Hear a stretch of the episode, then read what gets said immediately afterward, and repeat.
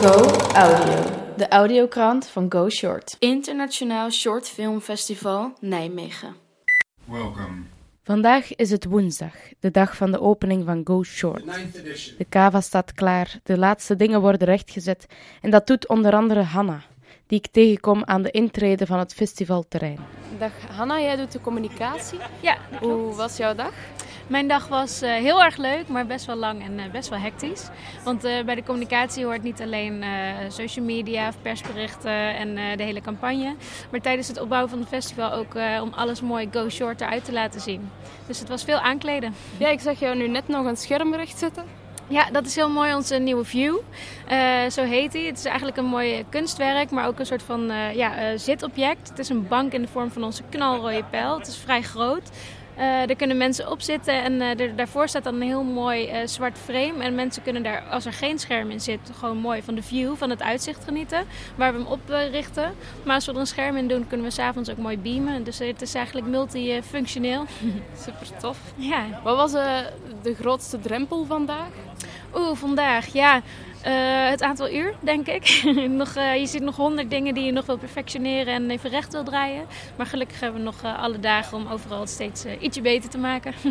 ja, we gaan nu eigenlijk echt bijna beginnen. Het is minutenwerk. Ja, ja, zeker. Spannend. Wat moet er nog gebeuren? Nou, eigenlijk niks. Volgens mij zijn we er met z'n allen super klaar voor. We hebben mooie praatjes gemaakt, mooie, mooie schermen gemaakt, een mooie programma gemaakt. Dus, en alle leuke mensen zijn er al. Dus volgens mij zijn we er helemaal klaar voor. Oké, okay, ik wens yes. jou een fijne avond. Waar kijk je het meest naar uit vanavond? Oeh, uh, ja, er komen hele toffe films. Uh, vooral die van Robert Dosky. Uh, over de vrouwen die ISIS bestrijden. Daar ben ik heel benieuwd naar, want ik heb hem nog niet gezien. dus die ga ik, ja, ga ik zo kijken. Oké, okay, super. Veel plezier. Ja, dankjewel. De voorfilm van Guido Hendricks, A Story About My Eyes, gaat vanavond in première. De voorfilm zal nog in vele bioscopen te zien zijn, voor de langspeelfilms dus. Een gesprek. Guido, vanavond is de première van jouw voorfilm. Uh, die heet A Story About My Eyes. Uh, waarom die titel? Nou, het is uh, begonnen, deze film, of het idee ervan, toen we... Ik was, had een lange documentaire gemaakt, Strange in Paradise, en daarvoor hebben we een maand op Sicilië gefilmd. En toen hebben we uh, Bakkerie, het hoofdpersonage, hebben we daar ontmoet. En uh, toen hebben we daarna nog besloten om een korte film over te maken. En de titel Story About My Eyes is uh, simpel, want hij vertelt een verhaal over zijn ogen en wat daar is mee gebeurd. Ja, Bakkerie was een personage die u heel erg intrigeerde, mm. heb ik gelezen. waarom intrigeerde hij zo? Nou, omdat hij ik zal niet te veel verklappen over de film, maar hij vertelde een verhaal hoe hij, hij was vanuit Mali naar Europa gekomen. En uh, hij is uh, aan zijn oog behandeld op een bepaalde manier. Hij kwam half blind kwam hij naar, uh, naar Europa. En nou, hoe, de manier waar hij erop, hoe hij erover vertelde, vrij mystiek zou je kunnen zeggen, dat integreerde me wel. Dat is een hele bijzondere verhalen vertellen. Oké, en je bent nu uh, bijna in uw eigen première. Uh, hoe voelt dat? Uh, ja, niet, niet heel bijzonder of niet heel anders dan anders. we hebben de film natuurlijk al heel vaak gezien, dus ja, ik ben benieuwd. Ik ben benieuwd wel hoe, hoe die... Ik heb nog niet in de bioscoop gezien met, met een volle zaal, dus ik ben benieuwd hoe iedereen op reageert. Hoe zou het nu gaan met Bakari? Ja, ik heb, we hebben nog wel contact met hem gehad. Hij werkt in een uh, Caritas Center op Sicilië en daar is hij kok. Uh, dat is een centrum waar heel veel ongedocumenteerde vluchtelingen verblijven. En hij zelf heeft wel een verblijfsvergunning. En ja, dus hij, in ieder geval toen, ook toen we ontmoetten, het is een vrij optimistisch jongen zou je kunnen zeggen. En hij had het volgens mij erg naar zijn zin. Ik ben heel benieuwd nu naar het verhaal van Bakari. en heeft hij zelf de film gezien? Nee, nog niet. Uh, we gaan het wel regelen. Dus uh, we gaan misschien nog een keer terug naar, naar Siciliana, waar hij dus nu woont, om, om het te laten zien. maar goed, dat, dat is nog niet van gekomen. Een andere opmerkelijke film was Miriam van Reberdowski. Hij werd door de correspondent naar Kobani gestuurd en ging zonder een plan op papier op pad, met gevaar voor eigen leven. Hij maakt er een portret van Miriam, een strijdster in de oorlog voor haar land, maar tegelijkertijd ook voor de vrijheid en gelijkheid van de vrouw. Wij hebben net uw uh, kortfilm gezien, Miriam. Die was heel uh, chockerend voor mij uh, qua oorlogsbeeld. Mm -hmm. Was dat ook zo voor u? Uh, zeker. Ik zat ook middenin. Uh, dat maak je ook niet iedere dag mee. Dus uh, ja, weet je, voor mij was het ook een onbekende oorlog. ik ken oorlogen van, zeg maar, van Irak. je weet dat hier Amerikanen zijn en hier Irakese militairen. Maar deze oorlog kende geen regels, had ik gevoel.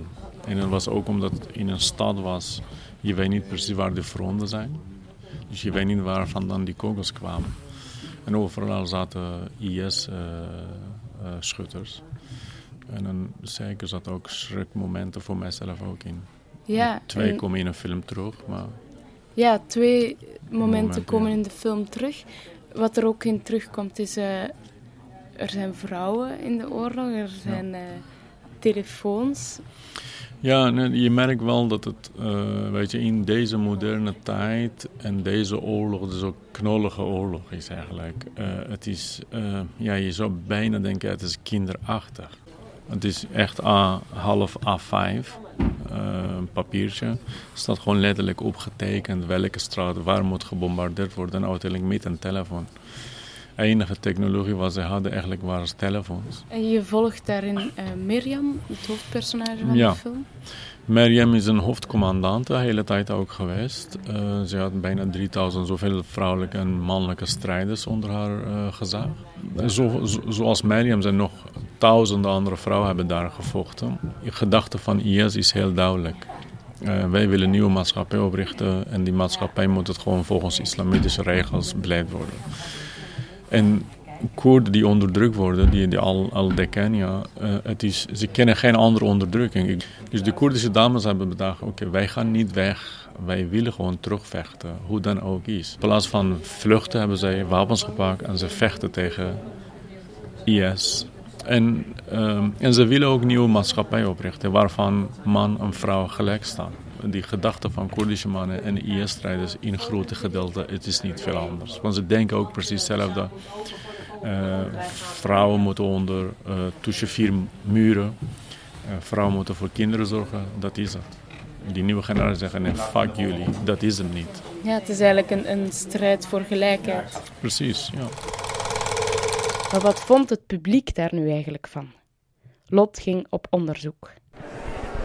U heeft net samen met mij het eerste filmblok van het festival gekeken. Ja. Wat is uw eerste reactie? Welke film blijft u het meeste bij? Nou, ik, ik ben heel blij dat ik bij het eerste blok ben geweest. Want ik vond het al een geweldige opening met uh, het kijken, de ogen van die man. Het was een prachtige film. Was, uh, Guido uh, Hendricks geloof ik? Ja, dat weet ik niet meer. maar in ieder geval, ja, zo zeg. En ook ja, het verhaal is al zo indrukwekkend, maar ook de manier waarop ze hebben gebracht, uh, die ogen. Uh, dus zo, uh, ja, het zien, het kijken, hè, waar ook uh, Go Short natuurlijk en alle film en beelden over gaan. Dus dat het hiermee mag beginnen, bij die ogen, dat raakte me wel. En van tevoren werd er gesproken met een van de makers van Meriem. Ja, Meriem, ja. Was een, ik vond het een heftige documentaire. Nou ja, de wereld is heel heftig. Dus uh, deze meneer, uh, begreep ik, uh, komt daar zelf vandaan. En hij is teruggegaan. Koerdistan, Syrië. Ja. En nou ben ik zelf ooit in Syrië geweest, een paar keer. Niet in Kobani, maar sinds die oorlog daar gaande is, de verschrikkelijke dingen die daar allemaal gebeuren. Uh, besef ik wel, doordat ik er maar twee keer een paar weken ben geweest, al dat ik dan ietsje dichterbij ben, misschien, misschien, dat weet ik niet. Maar wat als je er vandaan komt, wat als je daar leeft, wat als je daar vooruit moet. En hoe die vrouw dat deed, die Miriam, nou, ja, ja daar ben ik eigenlijk, heb ik geen woorden voor. Dat vind ik zo, ter voorbeeld van iedereen. Dat was woensdag. Het is begonnen.